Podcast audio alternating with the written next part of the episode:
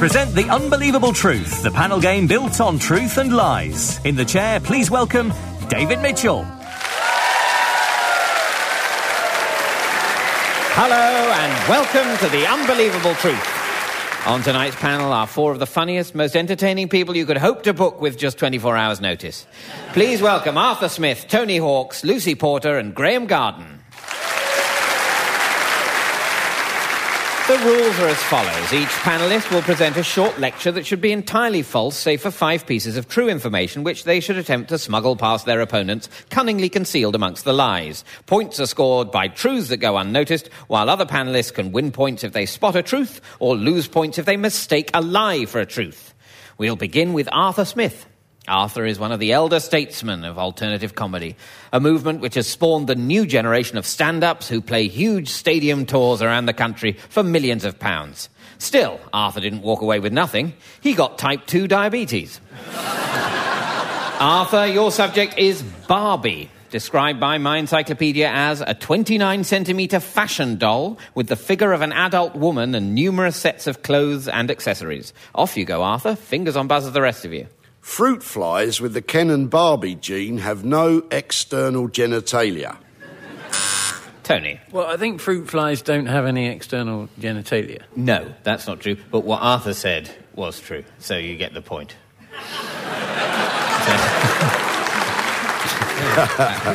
you're, you're, developing the habit, and I remember this from some weeks ago, uh, of, of correcting things. Fruit flies in general do have external genitalia, but not ones with the Ken and Barbie gene, as it's known. Other mutations of fruit flies include the cheap date gene, which are fruit flies that get drunk easily, and the gene is known as the Kenny gene, named after Kenny from South Park, which are fruit flies that die after a couple of days. According to American research, if a real woman were to have Barbie's proportions, she would have to walk on all fours.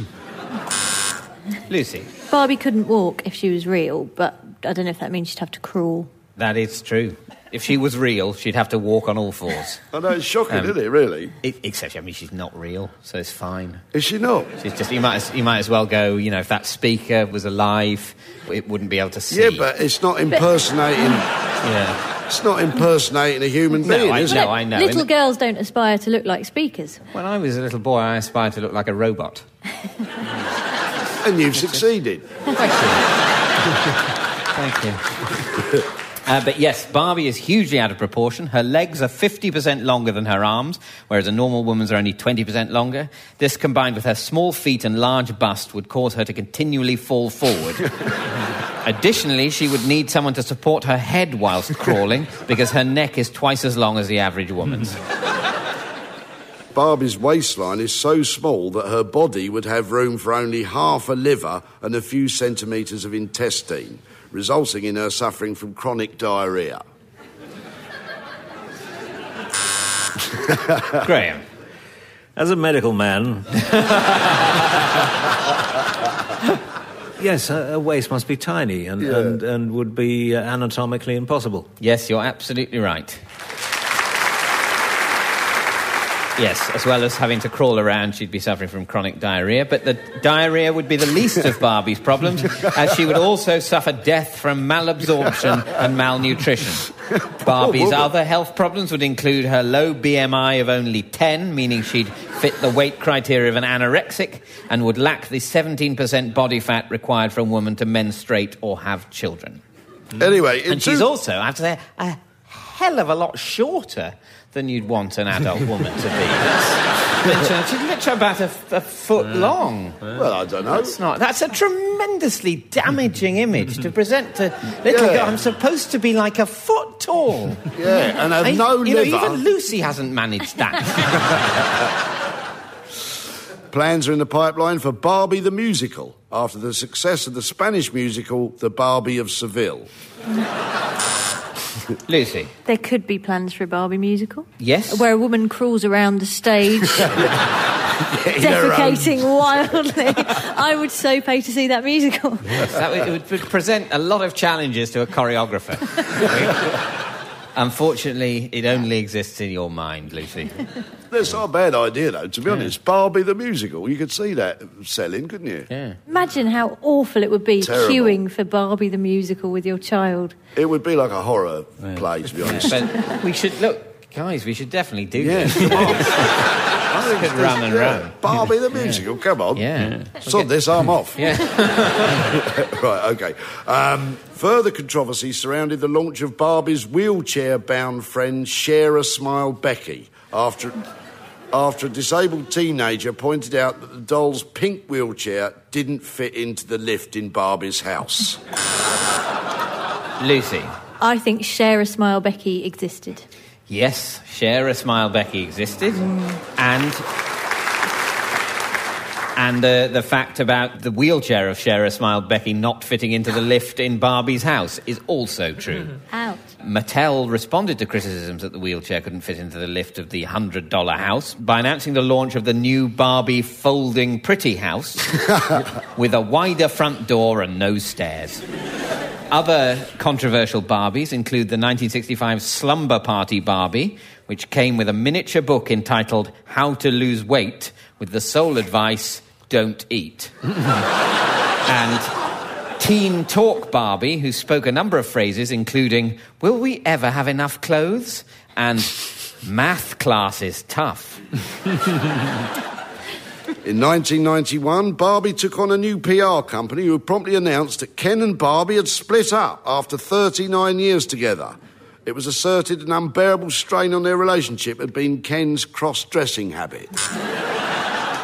Tony. I think I remember reading something about them officially going for Ken and Barbie splitting up. Yes, well, this is where Arthur has been so terribly devious and unfair because it did not happen in 1991, it happened in 2004. Ah, this um, happened to me a few oh, weeks back. Yeah. Over Yeah. No, you're, probably, you're probably just bouncing back from that blow. yeah, I haven't been out Shabby, since. I know, I'm Yeah. sorry.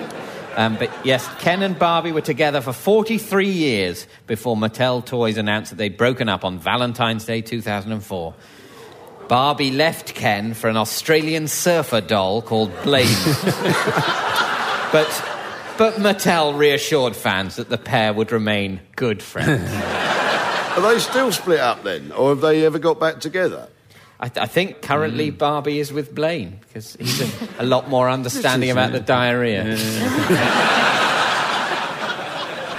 Later, in what appears to be a thaw in relations with Ken, Engelbert Humperdinck was asked to record a tribute single to Ken and Barbie to mark what would have been their golden wedding anniversary. By the way, I don't like Engelbert Humperdinck.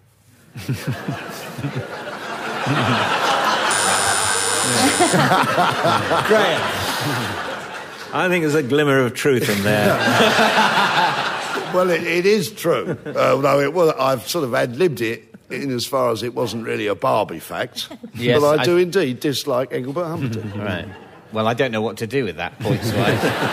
I think actually, Arthur, it would be a more moving demonstration of your dislike of Humperdinck were Graeme to get a point. I think so. I'm happy Right. to give him one. Yes. Do you know, he, he, Engelbert on Desert Island Disc picked three of his own songs. well, somebody's got to.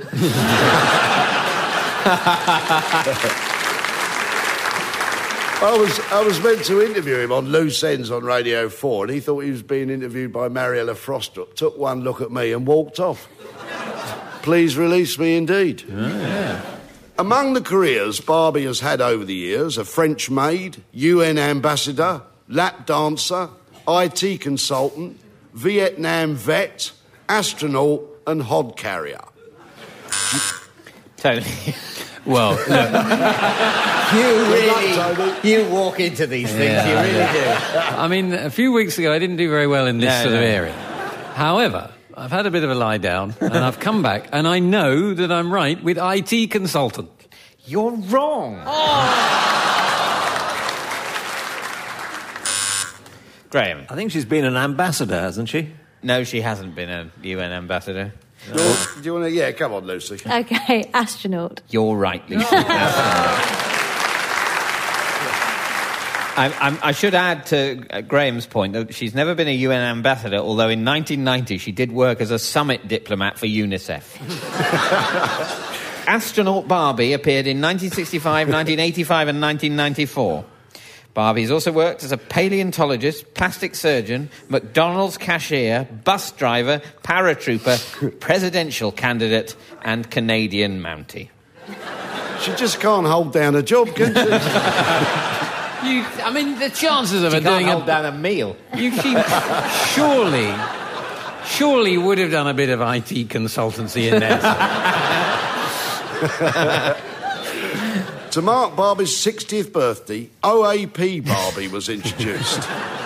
In 1983, a neo Nazi cell in Salzburg created a Klaus Barbie Barbie. Thank you, Arthur.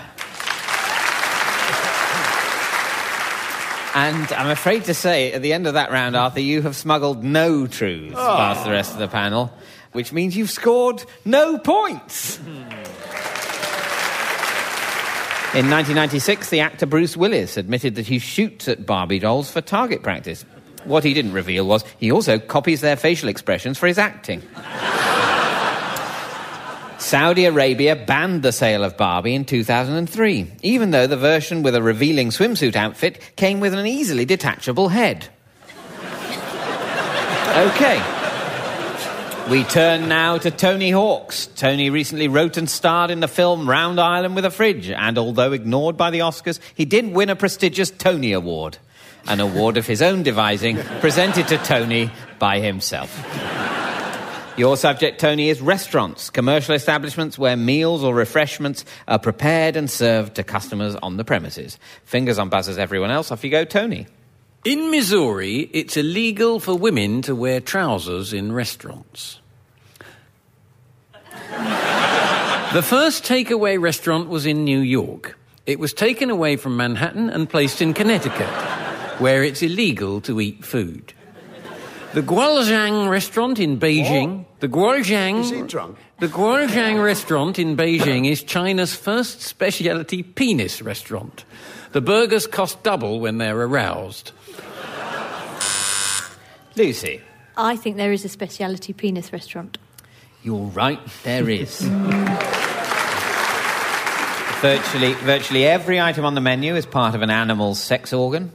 The dishes include a $5,700 tiger's penis, and they're supposed to increase male potency. The restaurant serves testicles too, but these are not recommended for women, as according to the restaurant, the hormones could give them a deeper voice and a beard. they say that penises, on the other hand, are quite harmless to women and are even good for the skin.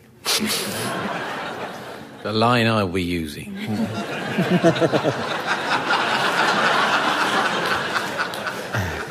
and in Minneapolis, they have a restaurant themed around the X Factor, where the food is tasteless and makes you sick. Restaurant is the second most misspelled word in the internet search engines after the word hawks. Misspelt because idiots fail to realize that Tony Hawk the skateboarder isn't the English comedian and male model, and that the S in his name follows an apostrophe, so that Tony Hawk's pro skater doesn't mean that his name is actually Tony Hawks. So wouldn't it be a good. I just wanted to stop him, really. uh, but also, I think that restaurant may be the second least well spelled word on the internet, or whatever it was. No, it's actually the most misspelled word on, on Oh, the rather internet than to go second into most. search Oh, well. I've been hoist with my own petard there, fair enough. In Japan, in some restaurants, they're allowing customers to eat sushi from the body of naked ladies. Business hasn't been good, though, as inexplicably they selected 65 year old dinner ladies for the job. Lucy. I'm not going to say how, but I've seen this practiced. Eat it, not the dinner ladies. You're right. It's true. I'm just. Um, uh, it's called Nyotai mori, or female body presentation. Apparently, it allows the diner to focus on the texture and taste of the sushi. Honestly. Yeah. that's Uh, it's so distracting eating off anything other than a nude woman, isn't it? In a Tokyo seafood restaurant, parties of 10 or more can order whole roast dolphin. You choose the dolphin of your choice from a tank, which, at a given command, is trained to leap through a hoop and straight into a giant deep fat fryer. The food is expensive, but not as expensive as the Canadian seal's penis at the Gralzang restaurant in China, which costs $440. I think Tony's got something in his head about eating penises. and uh, once again, it's come up trumps. You're absolutely right. There you Um, are. When dining out in a Romanian restaurant, don't be surprised to see crap on the menu. It's the Romanian word for carp. But also, when dining out in a Romanian restaurant, don't be surprised to see crap on the menu. Brad Pitt once worked as a chicken for the El Polo Loco restaurant chain. Arthur. I think he may have worked as a chicken. I mean, I, I genuinely did once myself work as a chicken, dressing up as a chicken to advertise chicken burgers in a supermarket. Your career's been quite like Brad Yeah. Pitt's. Yeah. In many ways. So Yeah, I mean, it's the- the- plausibly done. Well, you're absolutely right. There you are. Yeah. Michelin stars were originally awarded to restaurants according to how well they cornered in the wet. Thank you, Tony. And at the end of that round, Tony, you've managed to smuggle one truth past the rest of the panel, which is that crap is the Romanian word for carp. Uh, and that means, Tony, you've scored one point. According to Google, restaurant is the most misspelled word in internet search engines. It's often spelt P O R N.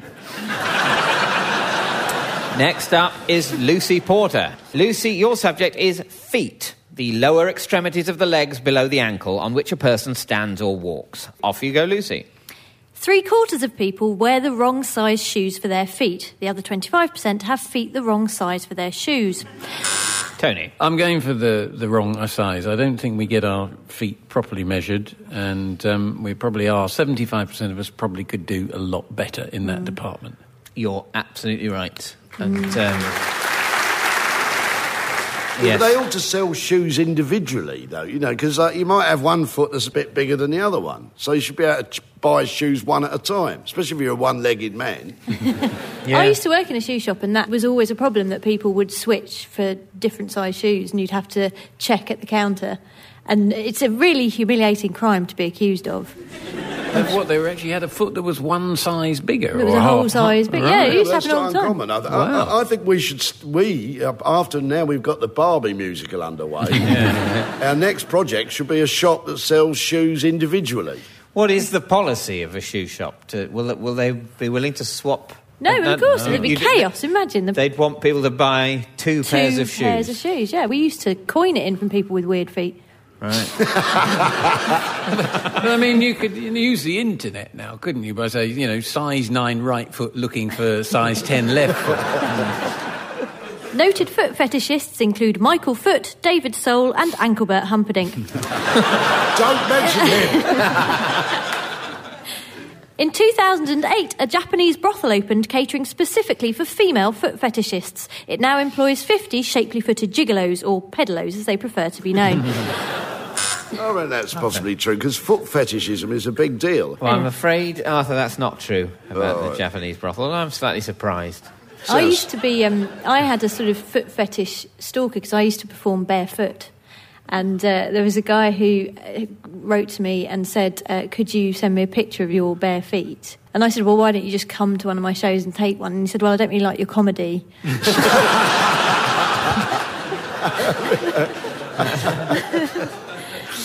Just your feet. Yeah.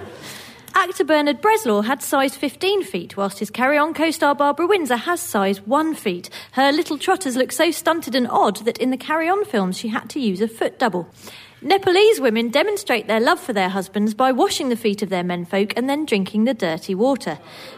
Nepalese widows who miss the taste can often be found ordering the soup in the BBC canteen.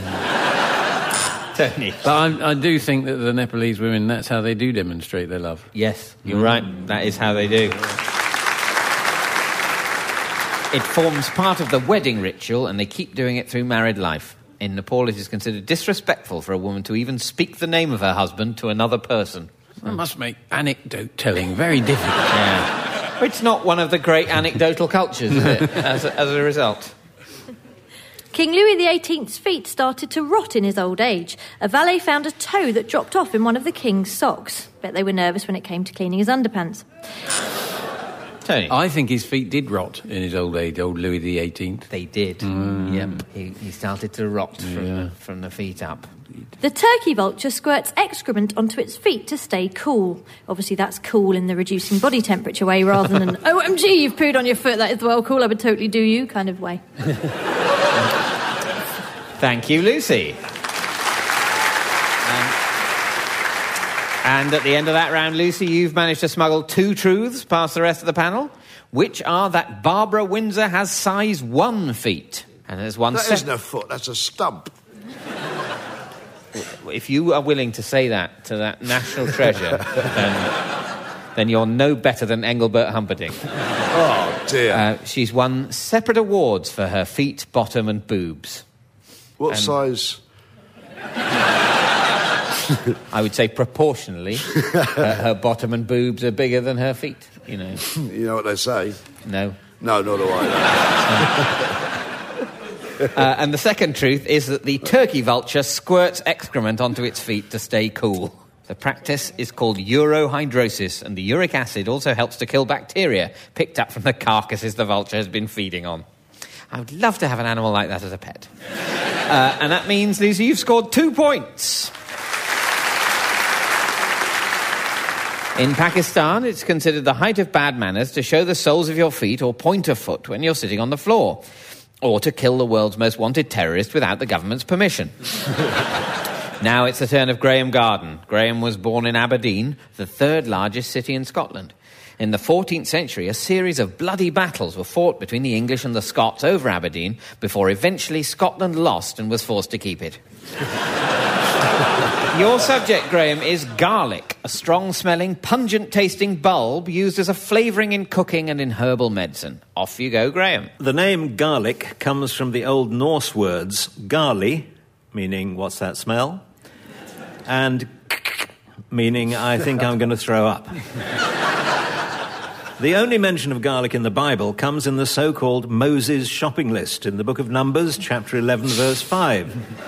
Which goes, Remember the fish, the cucumbers, and the melons, and the leeks, and the onions, and the garlic.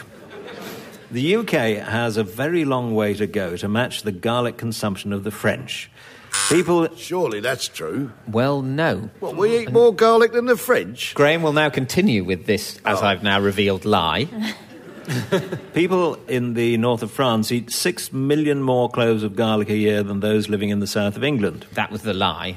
Uh, the truth is that we eat six million more cloves of garlic than the, the Southern English eat more, six million more cloves of garlic Yeah. than I've the got Northern no French. idea what's going No, on. I've- contrived to express it in a confusing manner for which I apologise. You've succeeded. Well but no, it's a, basically it's not true. You'd think they ate more garlic than us. It's the other way round. People in the north of England only eat garlic with deep fried whippet and chips. Next time you're in Gary, Indiana, don't be tempted to snack on garlic stuffed mushrooms before catching a tram to go and see a show. It's illegal to enter a tram or a public theatre within four hours of eating garlic. Tony, I'm having that. you're absolutely right, too. Uh-huh. Yeah. Like many actors, Christopher Lee is garlic intolerant. In, in Bite the Neck of Dracula, his co stars Drew Barrymore and Linda Blair wore garlands of spring onions because coincidentally they're both also allergic to garlic and crucifixes. Her Majesty the Queen can't cross running water, doesn't appear in mirrors, and hates garlic. Tony, It's a list, so I've got to go for something here. Um, I, I wasn't really listening. Um, Can't cross water. yeah. I think that's clearly rubbish. Can't cross water. What was the second one? is the Queen can't cross water, doesn't appear in mirrors, and hates garlic. So actually, I think you might get this. I think she can't. oh, Well, I know. What am I saying? Think. I know. uh, You know, we chat regularly, and she doesn't like garlic. No, she doesn't. You're right. Oh. Well done. Yeah. It's just highlighted on a state visit to Italy in the year 2000 when the Queen sent orders that nothing containing garlic was to be included on the menu. Not only that, but Prince Philip is locked in the cellar every full moon. Star Trek hero William Shatner's range of male cosmetics ran into trouble when his garlic based aftershave, Garlic Enterprise, led to the company being sued by Chanel, who were about to launch their French perfume, Gallic Enterprise. Garlic is worse than Brussels sprouts or baked beans for causing wind. In fact, the reason Chicago is known as the Windy City is because it is named after Chicago, the Algonquin word for garlic. Tony. I'm actually going for it being worse at causing wind than Brussels sprouts and um, Baked beans. baked beans. No, it isn't. But I would like to go for that's the word for garlic there, that last one. Ch- Chicagoa. Yeah, I bet it is. That's Is, why is, the, is the audience tittering, implying that I helped him too much there? I think it's they're patronising me, to be Oh, honest. right. You are right. Yo! Yeah. Uh, yes, Chicago is named after the city's river, which is derived from a Native American word for wild garlic. And the Lancashire town of Ramsbottom also means wild garlic valley, coming from the Old English word Ramsa, meaning wild garlic, and Bottom, meaning the land at the bottom of the valley suitable for agriculture. As Oscar Wilde said, a shilling will get you a train ticket, garlic will get you a seat. Thank you, Graeme. And uh, Graeme, at the end of that round, you've managed to smuggle two truths past the rest of the panel. The first one is your quote from the Book of Numbers. Remember the fish, the cucumbers, and the melons, and the leeks, and the onions, and the garlic. That is true. That's genuinely in the Bible, although garlic is spelt with a K. Uh, the verse goes, We remember the fish which we did eat in Egypt freely, the cucumbers and the melons and the leeks and the onions and the garlic. And the second truth is that Drew Barrymore is allergic to garlic. And that means you've scored two points. The Queen hates garlic. No, sorry, not garlic, Fergie. Which brings us to the final scores. In fourth place with minus six points, we have Arthur Smith. In third place with three points, it's Tony Hawks. In second place with four points, it's Graeme Garden. And in first place with an unassailable five points, it's once again this week's winner, Lucy Porter. That's about it for this week. Goodbye. The Unbelievable Truth was devised by Jon Naismith and Graeme Garden and featured David Mitchell in the chair with panellists Tony Hawks, Arthur Smith, Lucy Porter and Graeme Garden. The chairman's script was written by Dan Gaster and Colin Swash and the producer was Jon Naismith. It was a random production for BBC Radio 4.